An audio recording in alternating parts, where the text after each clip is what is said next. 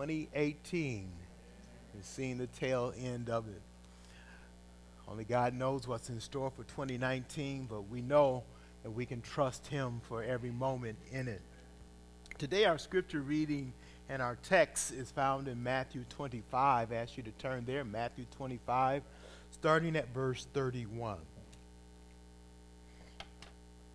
When you turn there, let's all stand in respect to the reading of God's holy word. Matthew 25, verse 31 through verse 46.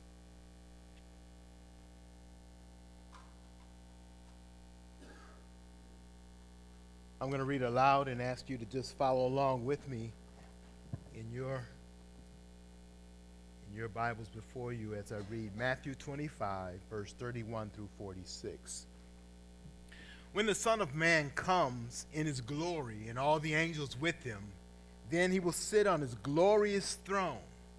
Before him will be gathered all the nations, and he will separate people one from another, as a shepherd separates the sheep from the goats. And he will place the sheep on his right, but the goats on the left. Then the king will say to those on his right, Come, you who are blessed by my Father. Inherit the kingdom prepared for you from the foundation of the world. For I was hungry, and you gave me food. I was thirsty, and you gave me drink. I was a stranger, and you welcomed me. I was naked, and you clothed me. I was sick, and you visited me. I was in prison, and you came to me. Then the righteous will answer him, saying, Lord, when did we see you hungry and feed you, or thirsty and give you drink? And when did we see you a stranger and welcome you, or naked and clothe you? And when did we see you sick or in prison and visit you? And the king will answer them, Truly, I say to you, as you did it to one of the least of these, my brothers, you did it to me. Then he will say to those on his left, Depart from me, you cursed, into the eternal fire prepared for the devil and his angels. For I was hungry, and you gave me no food. I was thirsty, and you gave me no drink. I was a stranger, and you did not welcome me. Naked, and you did not clothe me. Sick and in prison, you did not visit me. They will all also will answer, saying, Lord, when did we see you hungry or thirsty or a stranger or naked or sick or in prison and did not minister to you? Then, will, then he will answer them, saying, Truly I say to you, as you did not do it to one of the least of these, you did not do it to me. And these will go away into eternal punishment, but the righteous into eternal life. May God give us understanding in His Word today and help us to rightly apply these truths in our lives for faith, for trust in Christ, and the fruit that goes along with true faith. I ask if you would remain standing and join me in a time of prayer. After a word of prayer, our choir will come with a song and then the preaching of God's word for today. Father, we thank you for your grace that brings us to the close of another year. We thank you for the, the uh, displays of your grace throughout this year in so many ways. We just want to thank you for keeping us, for um, providing, protecting, and blessing us. Thanking you, Lord, for the Lord Jesus Christ, who is our Savior, our shepherd, our Lord. We thank you for his salvation, the salvation that comes through the blood that he shed on the cross for the sins of those who trust in him. And we thank you, Lord, for the promise of eternal life that he's given to us through that sacrifice that he has made. We pray, Lord, that you would uh, find us faithful here, serving you, um, living out your truths, and uh, proclaiming this gospel of the kingdom so that others might come to know Christ as their Lord and Savior, be forgiven of their sin, and, and have life, abundant life in Him. We pray today, Lord, for those in our group who are still struggling and suffering with different ailments. We continue to pray for Dwayne and asking you to watch over and bless him. uh, my dad who's in the hospital, that you would watch over him and keep him and, and bless him. And uh, others, Lord, who have uh, had different just challenges and ailments throughout, um, throughout their time here. We just pray that you would be their stronghold, that you would be, they would see you and trust in you and find comfort in you, knowing, Lord, that you love them, you care for, you care for them. And even though they may go through suffering, Lord, you have not forsaken them, and you have, uh, um, you are providing for them, and help them to be that testimony and example to others. And then we just pray for the preaching of your word today, that you would use it for your glory, for grace in our lives, to uh, call us to to live faithfully for you and to serve you. This we pray now in Jesus' name. Amen. Please be seated.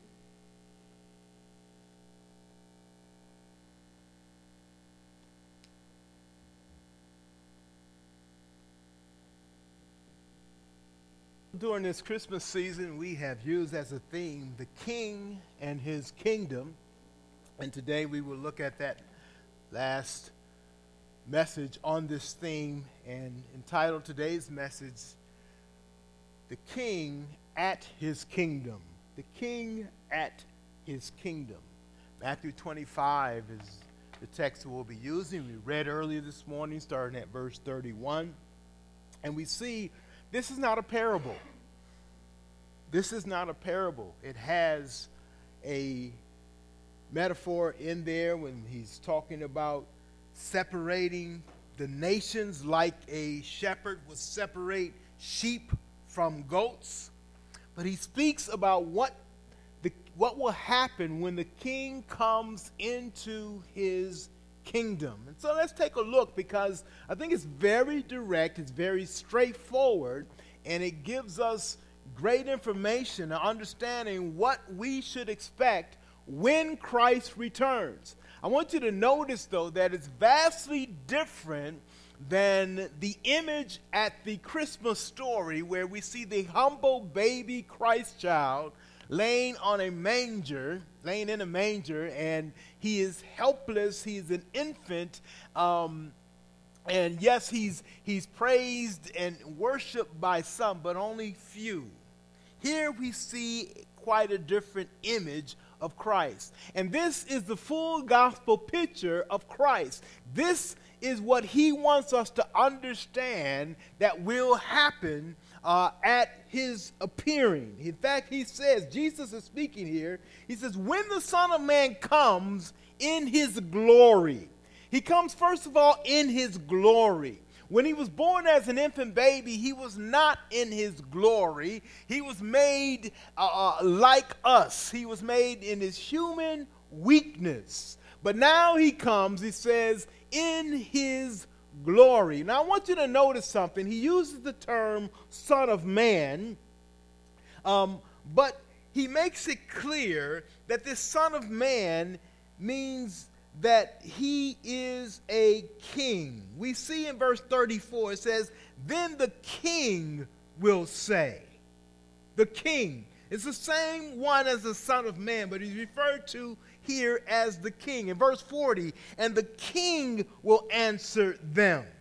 So it's the king who's presented here as the Son of Man. When the Son of Man comes in his glory, so he comes, first of all, in his glory. What does that mean? Well, we, we have different things that kind of represent that, but it, speaks of his splendor, it speaks of, of his character, his richness, his power, his beauty, and all that is his that is expressed sometimes. We see it as human beings in how a person appears to us. Sometimes their clothing. So we will see a king dressed in king's uh, uh, uh, in a king's wardrobe.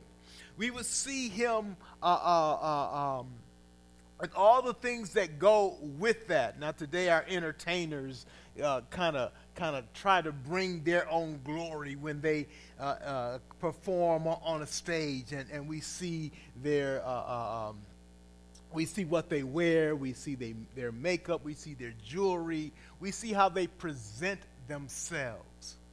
Well, that's a small token compared to the glory that belongs with the Lord Jesus Christ. Here, he's not a baby infant that you can confuse with any other child. Here he comes and he is known and he is displayed in his full position as king.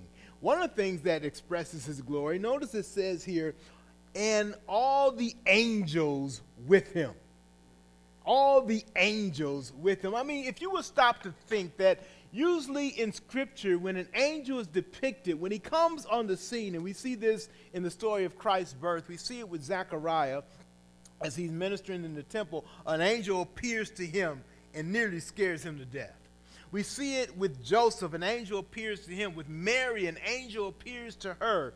And we see one of the first things angels normally say when they come on the scene is, Don't be afraid.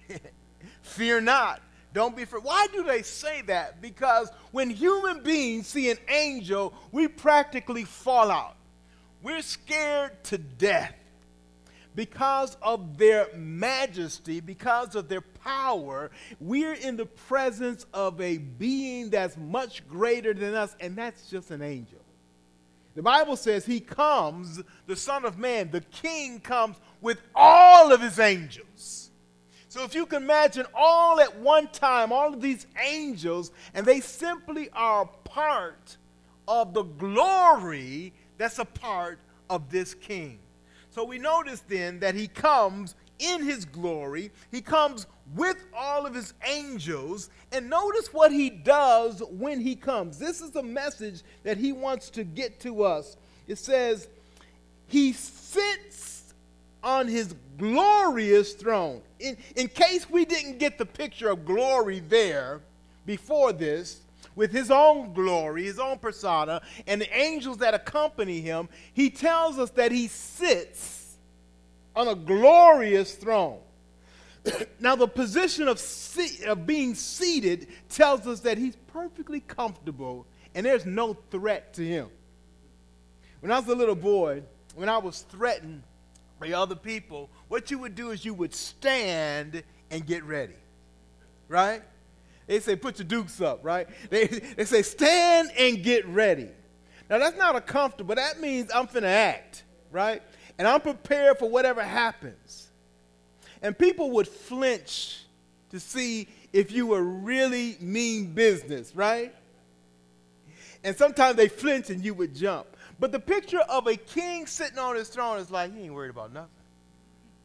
He is in absolute control. There's nothing that threatens him. There's no power that is his equal, and there's nothing that comes to threaten his power. He sits. Now, where does he sit? It says, on his throne. On his throne. The throne is a seat that's prepared for the one in charge. See, when I was a little boy, we had rules that when you were with family and you were seated there, if an elder came in the room, you gave up your seat. You, you, you didn't ask any questions. You got up from your seat and you allowed them to sit down. They didn't have to ask you for it. You simply, out of respect, got up and they sat down. Now, we live in a culture that doesn't respect that anymore. I think we should respect that. I think if you're riding on a bus and you see someone who, who, who, needs to sit down more than you, then you ought to willingly give that up to that person, whether that is, is a woman with a small child or a woman who's pregnant or older person. You ought, to, you ought to show that respect. But we see that Jesus is seated on his throne. The throne says who he is. It's his seat. Nobody else sits there. Nobody else deserves to sit there, but he and he alone sits in command in his special place on his throne. The throne is a place for only the king. there he sits on the throne. What does he do on this throne? Before we get to that, I want you to look at a couple scriptures. In, in Acts chapter 7, verse 56.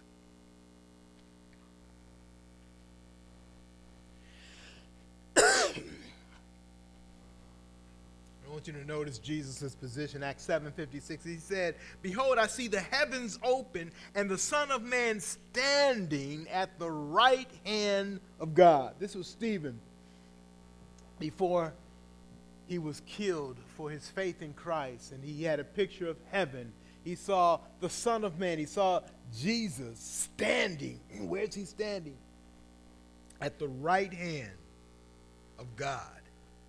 That is his position. In Ephesians chapter 1, verse 20, you can turn there with me. Ephesians 1 20.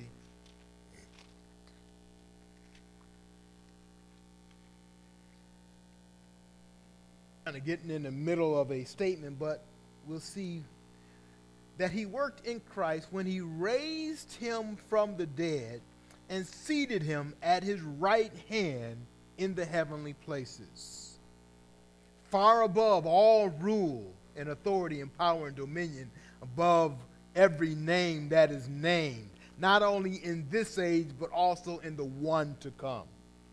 We see Jesus in his exalted position. He's seated. Where is he? He's seated. He's seated at the right hand of the throne of God. There's no more significant, more powerful person than Jesus himself there in heaven, the place of all rule, he's in the place of authority and he rules over all. And it says there's none that equals his power.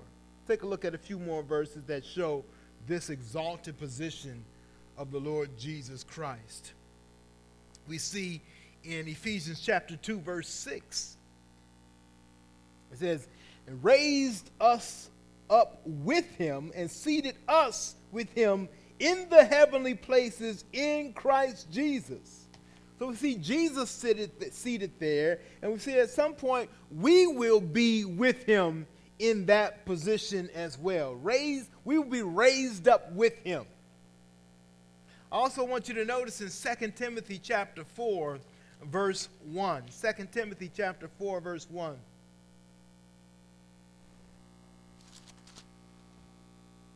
I charge you in the presence of God and of Christ Jesus, who is to judge the living and the dead, and by his appearing and his kingdom. Here, Paul states that it's Jesus who's going to judge. He's going to judge both the living and, his, and the dead. So we know who will judge, who will be judged. Jesus will judge. All will be judged, living and dead. That means everybody who ever existed. And when will this happen? At his appearing and his kingdom. And so we notice then back in Matthew 25 that we are given the scene when that happens. Jesus is going to judge. This is his appearing. This is the start of his kingdom. One of the things that he does as he starts his kingdom is to judge. So go back to Matthew 25 with me. And in verse 32, it says, Before him will be gathered all the nations. Before him will be gathered all the nations. Everybody. Everyone. Saved and unsaved. All will stand before this judge. And it says here, he will separate people one from another. He's going to make a, a division. He says, as the shepherd separates the sheep from the goats, he will place the sheep on his right, but the goats on the left. Then the king will say to those on his right, Come, you who are blessed by my Father. Notice the king says, You're blessed by my Father. So it's not God who's depicted as king in this scene, it's Jesus himself who's depicted as the king, and the one who sits here on the throne, and the one who judges over all individuals, living, dead, saved, and unsaved. I want you to notice how he judges. He says he separates the sheep from the goats, and he speaks to the sheep first, the ones on his right, And he tells them this in verse 34 Come, you who are blessed by my Father, inherit the kingdom prepared for you from the foundation of the world. We're going to look at those phrases and analyze what they mean, and we're going to compare those phrases to the statement that he makes to the goats on his left. To the sheep on his right, he invites them to come. That is, to enter into his kingdom. He invites the sheep to enter into his kingdom. This is the king sitting on his throne in all his power and his authority. He's, he's judged all people and divided them simply into two groups. And he invites that first group, is known as his sheep, to enter, to come, and to enter into his kingdom. He says that they are blessed by his Father. They will inherit the kingdom, and he says that this kingdom has been prepared for them from the foundation of the world. So when we talk about the king and his kingdom, it is something that's been in the plan of God for all all of creation, all that all since we have existed, this has been God's plan. This is God's eternal plan, and he's putting it into place in a special way at this point. Now, why does he invite the sheep to come? What is the evidence that he states that these sheep are ones who will inherit the kingdom? He says this in verse 35 through 40. For I was hungry and you gave me food. I was thirsty and you gave me drink. I was a stranger and you welcomed me. I was naked and you clothed me. I was sick and you visited me. I was in prison and you came to me. Then the righteous will answer, saying, Lord, when did we see you hungry and feed you, or thirsty and give you drink? And when did we see you a stranger and welcome you, or naked and clothe you? When did we see you sick or in prison and visit you? The king will answer them, Truly I say to you, as you did it to one of the least of these my brothers, you did it to me. Then what is the evidence for these sheep? What is it that Jesus sees in these particular people who are called sheep that he welcomes and invites them into the kingdom? Jesus notes one simple thing here he notes their true love for him that's displayed in how they treat, how they love and treat each other. That's what he notes. Their true love for him displayed in how they love and treat each other.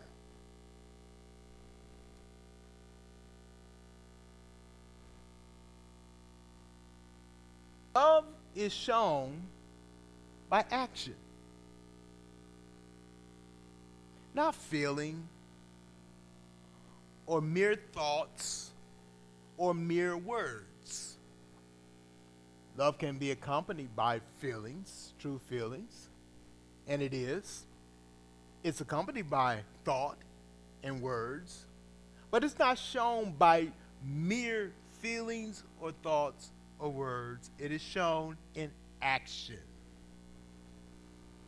God loved us in this way. He gave his only son to die on the cross for our sins. His son stepped out of heaven and took on a human body so that he could be the sacrifice for and the payment for our sin.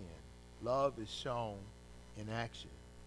And Jesus is saying here these individuals showed their true love for Jesus by their true action amongst each other.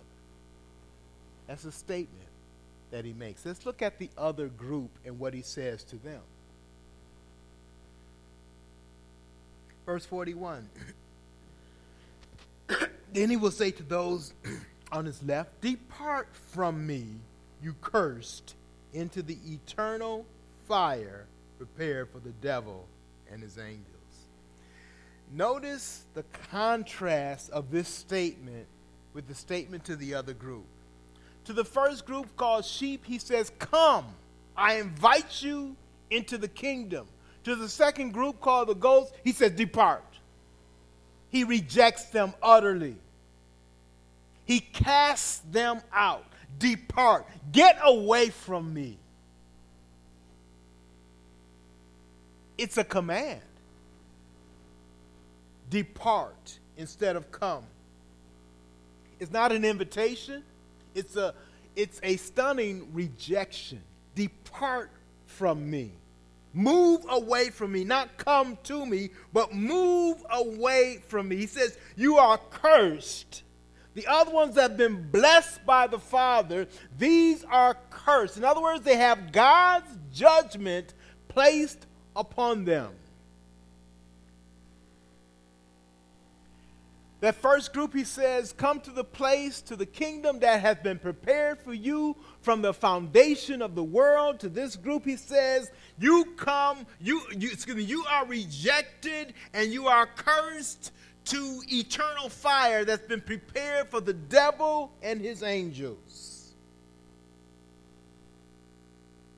It's a stunning contrast. I want you to notice something. There is no middle group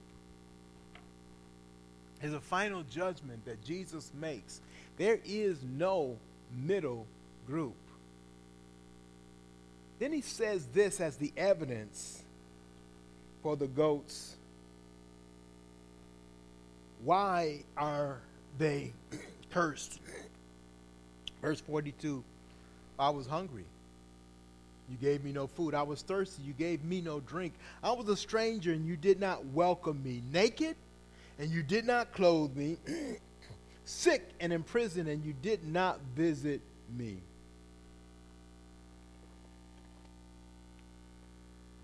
Jesus says, Me, me, me, me. He is saying, You rejected me. You did not love me. And your, your hatred and rejection of me is displayed because they asked the question, Wait, what do you mean we didn't love you?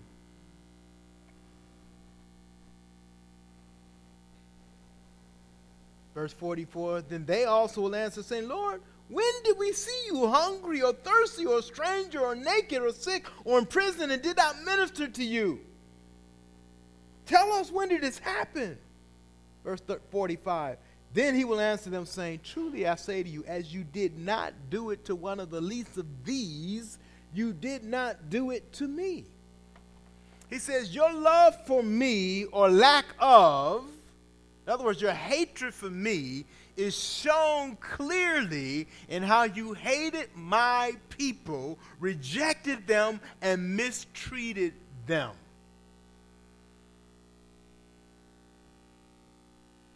Now, that message is strong and that message is clear.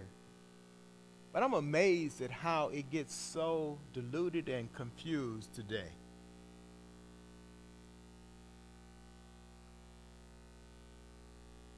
Let me talk about a few applications that we need to make from this. First of all, first application is Jesus identifies with his people.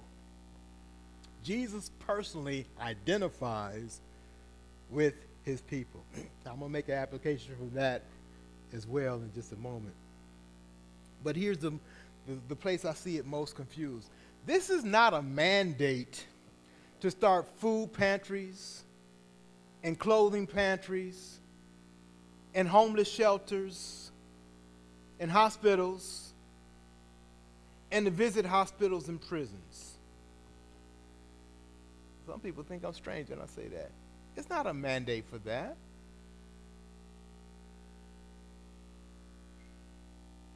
It's not to say that those are bad things or shouldn't be done. But that's not what Jesus is talking about here.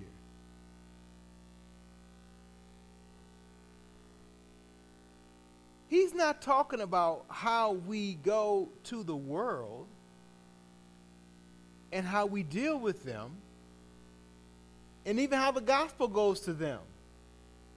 he is talking about the evidence or the fruit of the gospel in our lives. And what he's saying is, I identify with my people. Those who are my people connect with me through my people. Let me break it down.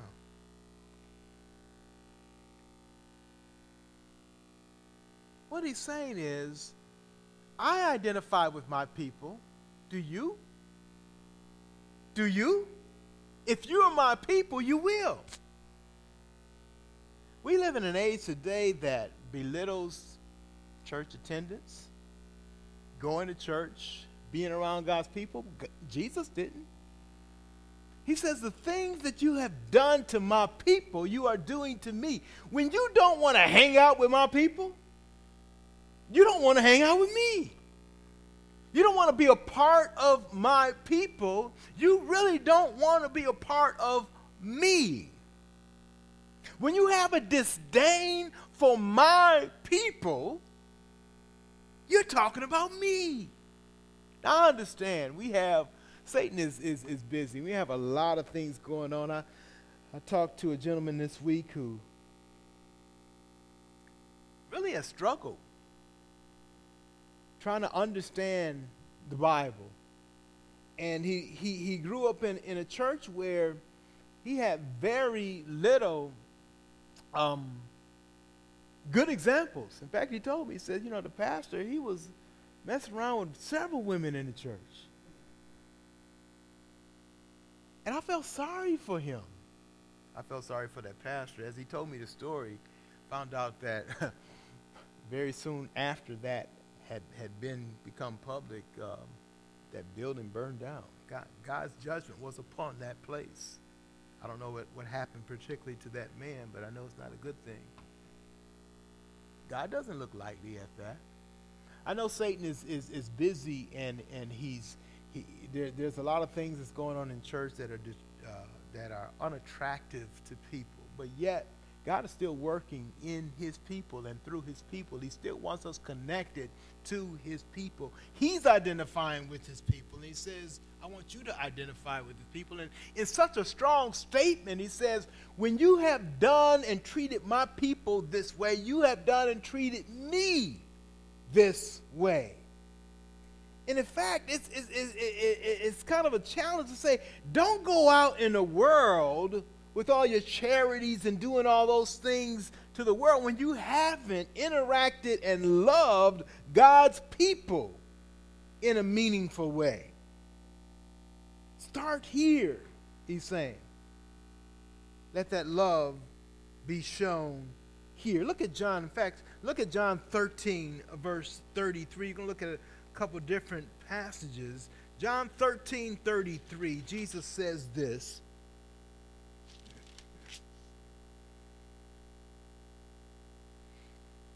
Little children, yet a little while I am with you.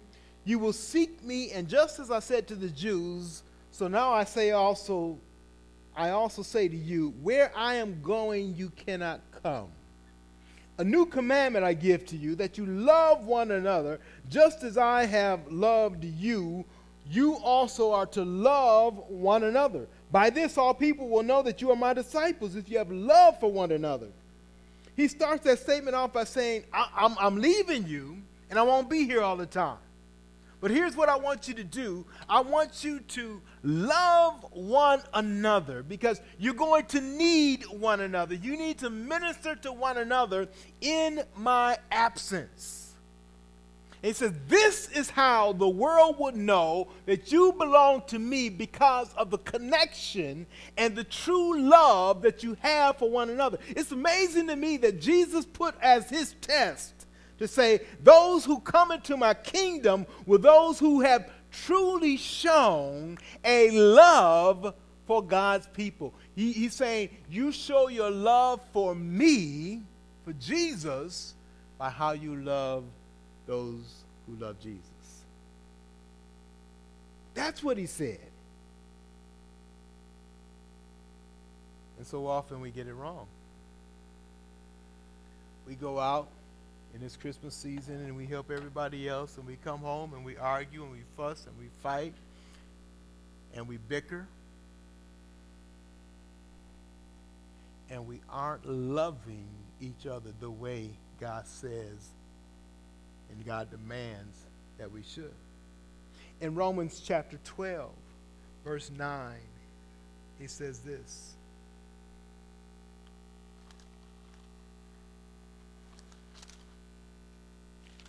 Romans 12, 9. Let love be genuine. Abhor what is evil. Hold fast to what is good. Love one another with brotherly affection.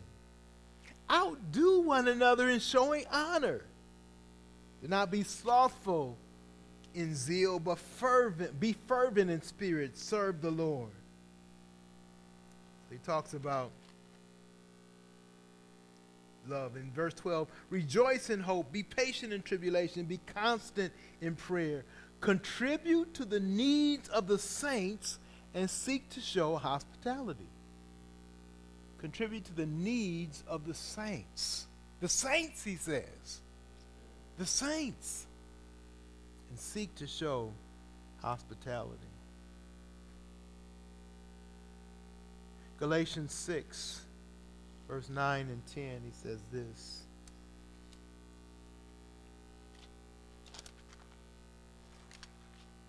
Let us not grow weary in, in doing good, for in due season we will reap if we do not give up. So then, as we have opportunity, let us do good to everyone, and especially to those who are of the household of faith. So, as I mentioned before, he didn't, he didn't say don't have food pantries and clothing pantries, but he says do good to everyone, and especially, he says, those who are of the household of faith. He says, let your, show, your love be displayed amongst each other first and foremost. Let that be true. Let that be genuine. In 1 John 3, verse 16. 1 John chapter 3.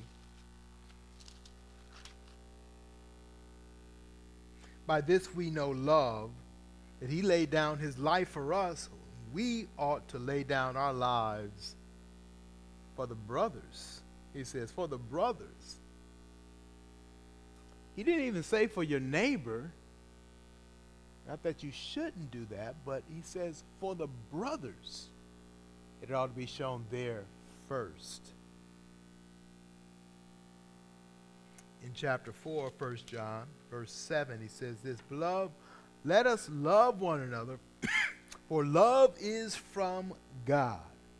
And whoever loves has been born of God and knows God. Anyone who does not love does not know God, because God is love. In this, the love of God was made manifest among us, that God sent his only Son into the world so that we might live through him. And this is love, not that we have loved God, but that he loved us and sent his Son to be the propitiation for our sins. Beloved, if God so loved us, we also ought to love one another. No one has ever seen God. If we love one another, God abides in us, and his love is perfected in us. So, what Jesus says will be the model of our character, the character that shows that we really love Him, is that we will actually love each other.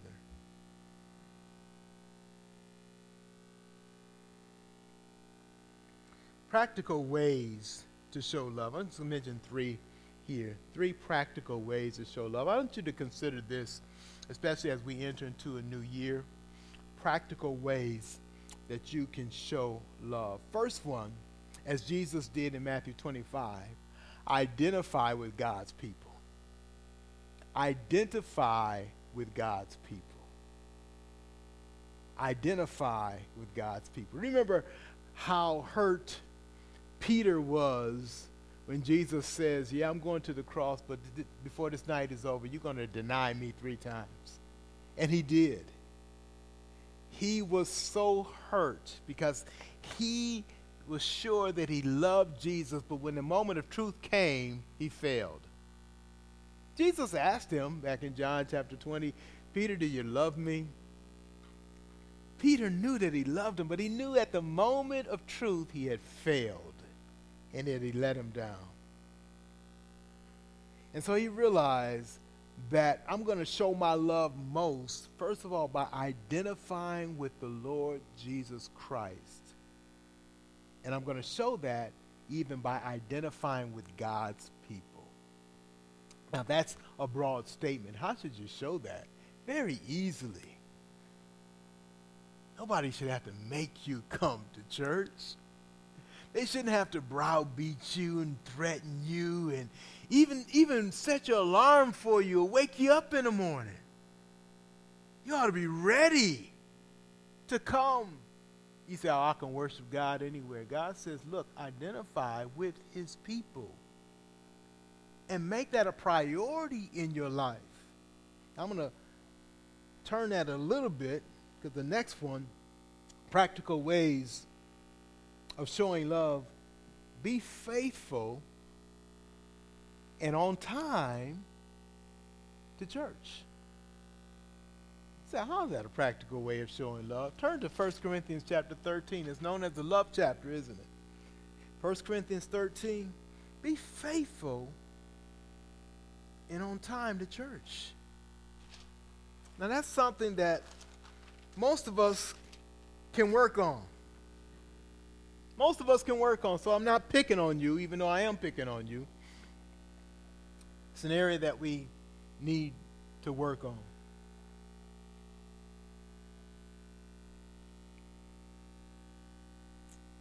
Being faithful. In 1 Corinthians 13 7, it says, Love bears all things, believes all things, hopes all things, and endures all things. Love endures. So love is not sometimesy. Love is all the timesy, right? Love is faithful and consistent. Show that in your faithfulness and your consistency in meeting with God's people. Now, I'm the kind of person where throughout the week I often will meet with people, and so my calendar is set by appointments, and and uh, I can, can I just give you a little window into my heart? I don't like when people say, yeah, let's meet at 3 o'clock, and I'm there at 3 o'clock, and they ain't. I don't like it.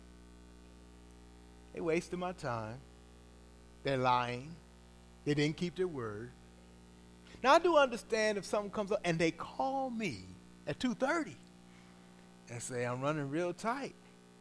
I might not be there at 3. Oh, I'm glad you called. Because I expected you at 3, because that's what we said. And now we can change our plans and I can plan accordingly. Be faithful and on time. Love is faithful. That's what the word enduring means. It, it goes through things and it keeps on being consistent and faithful. You can show that in a very practical way that you honor the times you meet with God's people. You know what people say when they're late? I don't care. That's what their attitude says. It's not important to me to be there at that time. That's just what you said. It's not important to me. You know how I know that? Because I see it in every area of life. When something is important, guess what? We get up for it. As kids, I was never late getting up for Christmas. Right? I'd wake up my parents several times. Mom be in the, in the kitchen still cooking. I said, Mom, it's after midnight, so it's technically it's Christmas. I can open my gifts. Go back to bed, boy. when something is important to you, you show the importance by respecting the time. If a meeting is important to you, you're there. Now, if you have a habit of not doing that, you have a habit of disrespecting other people's times. But you need to confess. Because you have belittled your time together with other people. And that is with God's people. make that a priority in 2019 and start tomorrow. Amen. Start tomorrow, 8 o'clock. We're going to be here. You got something else more important than that? Then I guess you show your priority, don't you? Pastor, you can't expect that. Yes, I can. And I do. More importantly, God does. He says, make, identify with my people, and make the coming together with my people a priority in your life. Not just because I said it, but because how critical it is to your development and what it says about being a child of God and loving God and loving Jesus and loving God's people. Look forward to those times. Teach that to your children.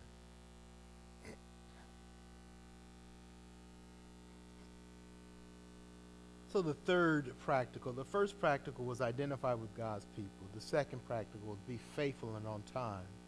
The third one is serve other believers at church.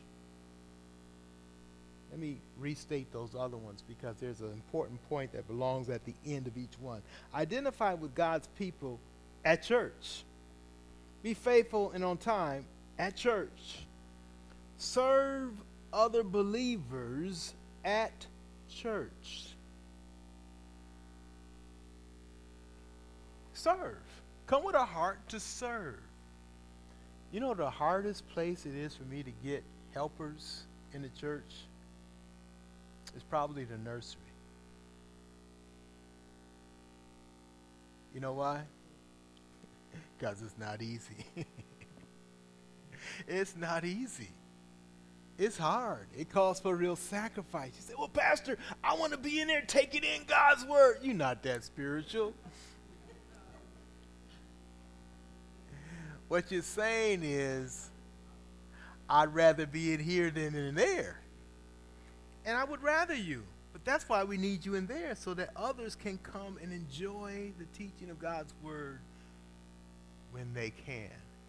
What happens is when things work well is that we don't have anybody in there every Sunday, but we run a schedule so that mothers can come in and be a part of here. But to do that, we need people who are willing to serve, willing to serve others. I mentioned the nursery. There's other areas These are some very practical ones. Cleaning is another one. I want to tell you something as a pastor. I can tell when people are growing in their commitment in Christ, when they're willing to work in nursery, when they're willing to clean the church, when they're willing to do those other things that take much effort but don't get much applause. They're growing in their service of the Lord. Jesus says, You know, when you showed your love for me, when you showed it towards my people. When you allowed them to come into clean church and worship, when you allowed them to get away from their loud crying kids and come in fellowship and worship because you served in the nursery for that time that you were appointed. Work days is an area that is an opportunity to serve it was fun getting ready for the Grace Partners Fellowship.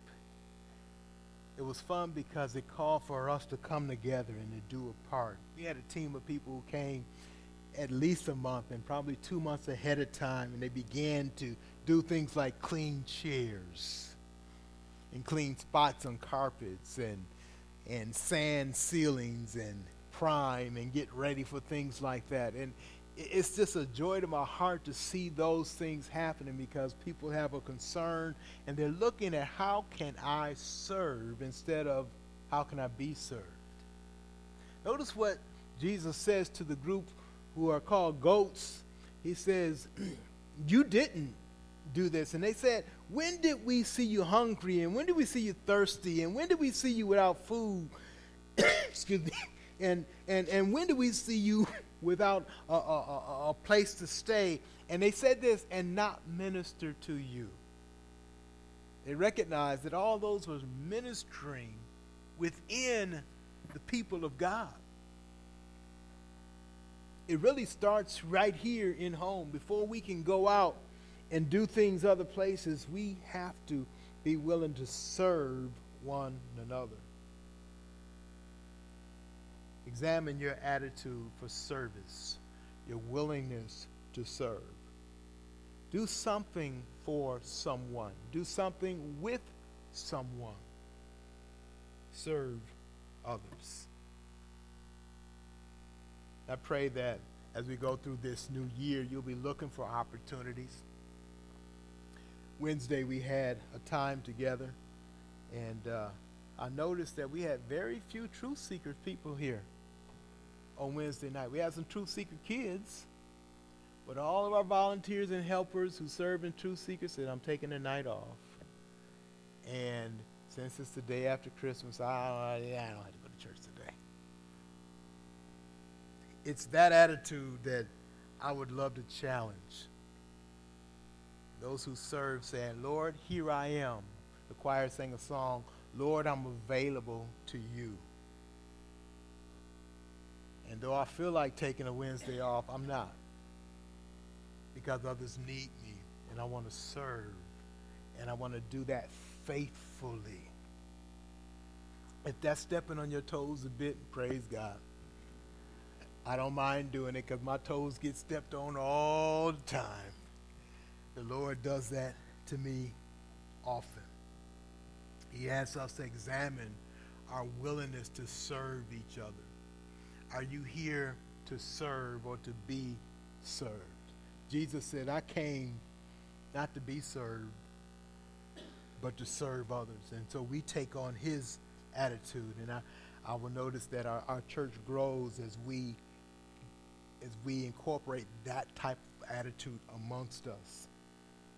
Wednesday was not a good example, but there are other good examples that we have, and I praise God for those good examples. I mentioned one of them with our Grace Partners thing coming on, but I mentioned Wednesday because we need to be challenged. And we don't take a day off of service to the Lord. Not that way, at least. What we do is we serve and we cooperate. And as I mentioned, like the nursery, if we have enough people cooperating, it allows others to take time away from that ministry and to function in another ministry, to function in a way to encourage others. Even in this small church, there's many ways that you can be used in service to others, and you should actively look for that while your leadership team is actively looking at how to match you with that. So both of those are functioning well. We should see two groups who are looking to serve and looking for ways to use the service of God's people amongst God's people. I'm thankful for what God is doing in this church in so many efforts, in so many ways. Uh, and, you know, sometimes we push ourselves thin. I, understand that. We, we, we, we, we try to do much, but I'd rather do that than not be doing enough. I'd rather stretch ourselves thin in areas. I'm glad to see the youth component of our Youth for Christ coming out this year and, and challenge, challenging our young people and, and, and working in that capacity. I'm, I'm glad to see that. I'm glad to see um, our men stretch out into mentors and, and working with Milwaukee Rescue Mission and, and those kind of things. Uh, I was talking to Brian earlier, and we want to we want to expand and, and, and, and, and really get on our uh, um, evangelism this year and, and, and work at actively doing that.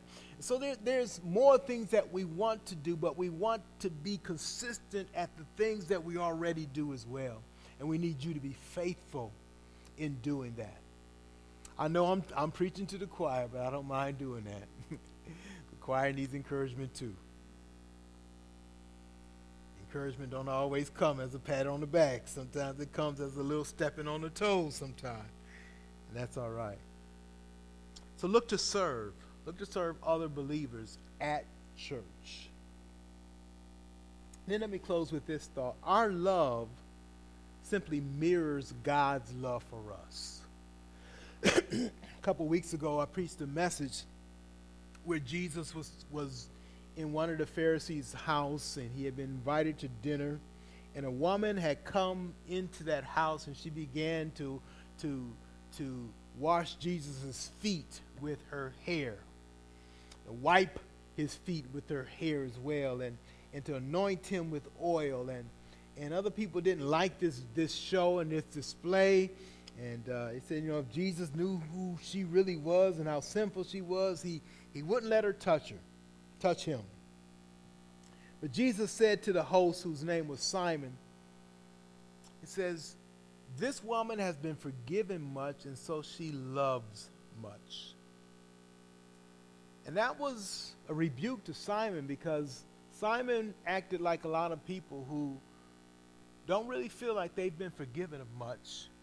And it shows in their lack of service to God and to others. So our love mirrors the love that God has displayed in us. And we need to ask ourselves do we appreciate and are we appreciating more fully God's love for us?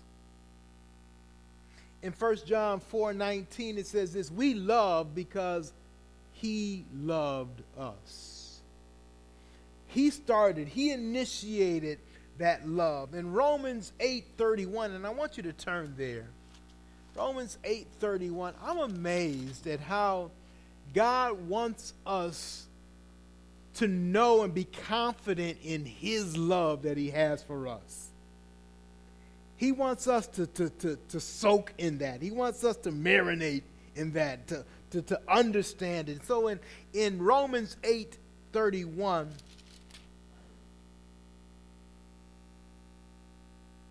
he says this what then shall we say to these things? If God is for us, who can be against us? He who did not spare his own son, but gave him up for us all, how will he not also with him graciously give us all things? Verse 37, he says, No, in all these things we are more than conquerors through him who loved us. For I am sure that neither death, nor life, nor angels, nor rulers, nor things present, nor things to come, nor powers, nor height, nor depth, nor anything else in all creation will be able to separate us from the love of God in Christ Jesus our Lord. He wants us to be sure, confident of God's love for us, how great that love is. And in Ephesians chapter 3, he says it this way. Verse 14.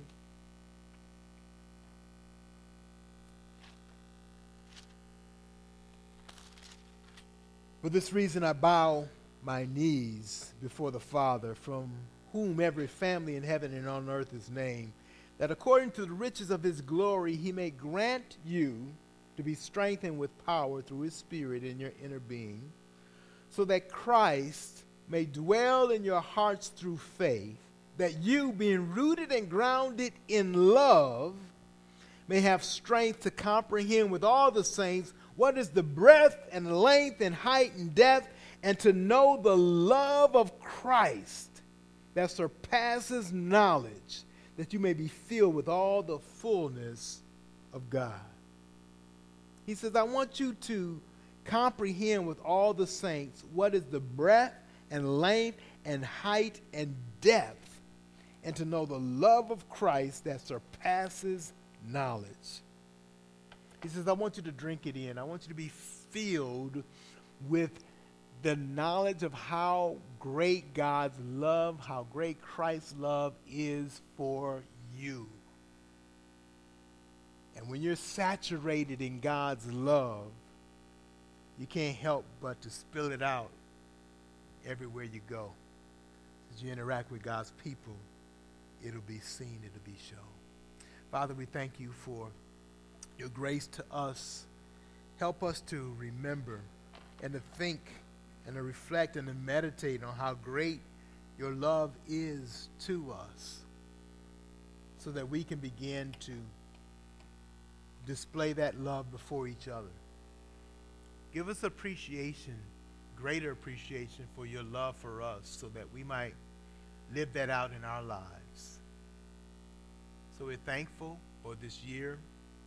We see many things that have occurred this year that are encouragement. We see reasons to continue to be faithful and steadfast and to not give up and to keep at it. So I pray you'd encourage our hearts and help us to see this picture that Christ has for us, a picture of caring for one another in such a way that we become a testimony those outside of Christ. We pray that we'll live this out. Our faith will be real. It'll be shown. Our love for you and our love for each other. In Jesus' name we pray.